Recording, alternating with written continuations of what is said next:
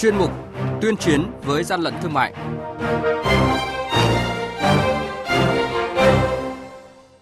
Thưa quý vị, thưa các bạn, quản lý thị trường Phú Yên tạm giữ trên 3.200 chai nước hoa có nhiều dấu hiệu vi phạm. Bắc Giang phát hiện hàng nghìn chiếc bánh trung thu nhập lậu. Hà Nội tăng cường kiểm tra xử lý cơ sở kinh doanh rượu nhỏ lẻ không nguồn gốc. Đây là những thông tin sẽ có trong chuyên mục tuyên chiến với gian lận thương mại hôm nay. Nhật ký quản lý thị trường, những điểm nóng Thưa quý vị và các bạn, đội quản lý thị trường số 1 Cục Quản lý thị trường tỉnh Phú Yên vừa phối hợp với lực lượng chức năng kiểm tra ô tô tải biển kiểm soát 50H15395 do ông Trần Ngọc Diễn ở tỉnh Bình Định điều khiển, phát hiện trên xe ô tô đang vận chuyển 21 loa nghe nhạc di động, gần 100 kg vải sợi, 60 hộp đèn trang trí và 3.250 chai nước hoa. Toàn bộ số hàng hóa này không có nhãn hàng hóa đúng quy định. Tại thời điểm kiểm tra, lái xe không cung cấp được hóa đơn, chứng từ, chứng minh tính hợp pháp của hàng hóa đội quản lý thị trường số 1, Cục Quản lý Thị trường tỉnh Bắc Giang phối hợp với lực lượng chức năng kiểm tra ô tô tải biển kiểm soát 98C09262, phát hiện trên xe đang vận chuyển gần 6.000 chiếc bánh trung thu vị hoa quả do Trung Quốc sản xuất. Tại thời điểm kiểm tra, ông Nguyễn Văn Hào, địa chỉ tại xã Xuân Hương, huyện Lạng Giang, tỉnh Bắc Giang là lái xe kiêm chủ hàng, không xuất trình được hóa đơn chứng từ chứng minh tính hợp pháp của số bánh trung thu này. Hàng nhái, hàng giả, hậu quả khôn lường.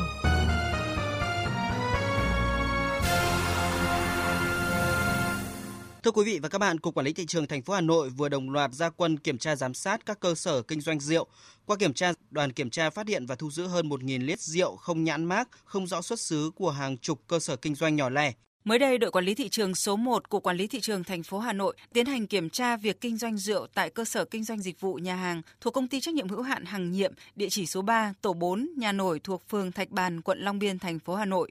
lớn tiếng dọa nạt, ngăn chặn lực lượng chức năng kiểm tra đột xuất. Chủ nhà hàng này không thừa nhận hơn 100 lít rượu đựng trong can và chai nhỏ, không có bất cứ nhãn mác, hóa đơn chứng từ chứng minh nguồn gốc là vi phạm pháp luật. Đấy, của khách gửi ấy. Nhà em chỉ bán bia hơi với cả các cái nước ngọt các thứ thôi. Rượu thì có khách đa phần khách mang đến, khách quen người ta gửi lại để hôm sau họ đến uống chứ mình cũng không bán cái này. Còn kiểm tra tại hộ kinh doanh rừng vàng thủ đô tại địa chỉ số 70 ngõ ga Hà Đông, tổ dân phố 10 thuộc phường Phú La, quận Hà Đông, Hà Nội, lực lượng chức năng cũng phát hiện lượng lớn rượu được để sẵn trong kho, nhưng chủ kinh doanh một mực chống chế, không nhận kinh doanh loại rượu này. Rượu này thì tại vì mình đã không sử dụng nữa, không bán hàng bằng rượu ở trong những cái can này. Và thứ hai là ở người nhà cũng không sử dụng, cho nên là mình mới để ở dưới khu vực chờ xử lý.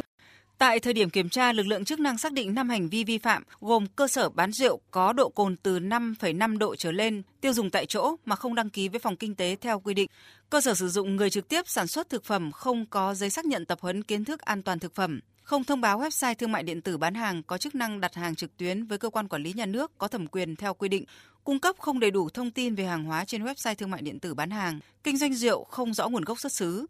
theo ông Nguyễn Thanh Hà, Phó đội trưởng đội quản lý thị trường số 1 của Quản lý thị trường Hà Nội, vì rượu là mặt hàng trực tiếp ảnh hưởng đến sức khỏe nên theo quy định, các cơ sở kinh doanh rượu phải có đầy đủ chứng từ chứng minh nguồn gốc, đảm bảo an toàn thực phẩm. Thế nhưng, đa số các cơ sở kinh doanh khi không có đủ giấy tờ thì lại tìm đủ lý do để ngụy biện. Hầu như các đối tượng cơ sở là không hợp tác. Chính vì đó rất, rất khó cho việc kiểm tra để xử lý. Vì toàn bộ số rượu mà các cơ sở bán là không có hóa đơn chứng từ, không có giấy đủ điều kiện, rồi không có giấy phép kinh doanh rượu nên họ đều có thái độ chống đối. Chỉ trong 3 ngày ra quân, đội quản lý thị trường số 1 đã xử lý hàng chục cơ sở kinh doanh rượu nhỏ lẻ tại các khu vực giáp danh, thu giữ hơn 1.000 lít rượu không rõ nguồn gốc xuất xứ, bao gồm cả rượu trắng lẫn rượu ngâm. Cơ quan chức năng sẽ tiến hành sàng lọc, giám định chất lượng các loại rượu đã thu giữ để xử lý theo quy định của pháp luật. Ông Hoàng Đại Nghĩa, đội trưởng đội quản lý thị trường số 1 của Quản lý thị trường thành phố Hà Nội nêu thực tế. Rượu nhỏ lẻ rót ra vẫn phải có giấy phép. Thế thì ở đây không có giấy phép, đương nhiên sẽ bị xử lý. Nhưng quan trọng ở đây những cơ sở kinh doanh rượu theo quy định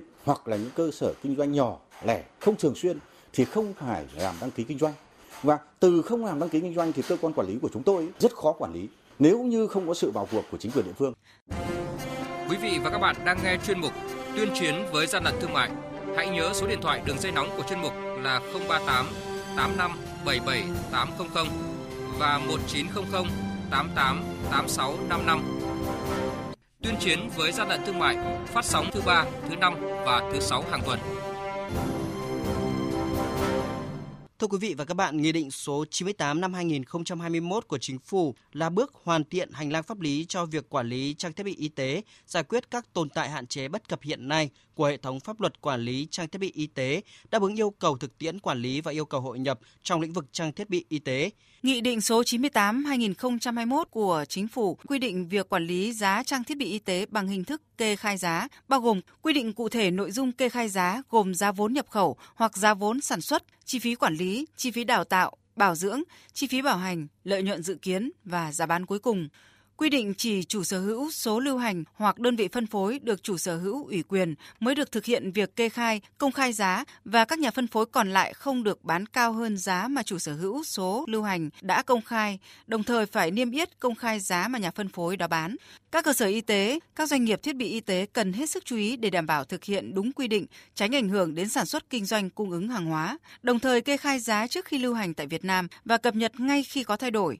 phải niêm yết giá bán buôn bán lẻ, công khai giá trúng thầu của các cơ sở y tế công lập, không được mua bán khi chưa có kê khai giá, không được mua bán cao hơn giá kê khai tại thời điểm mua bán.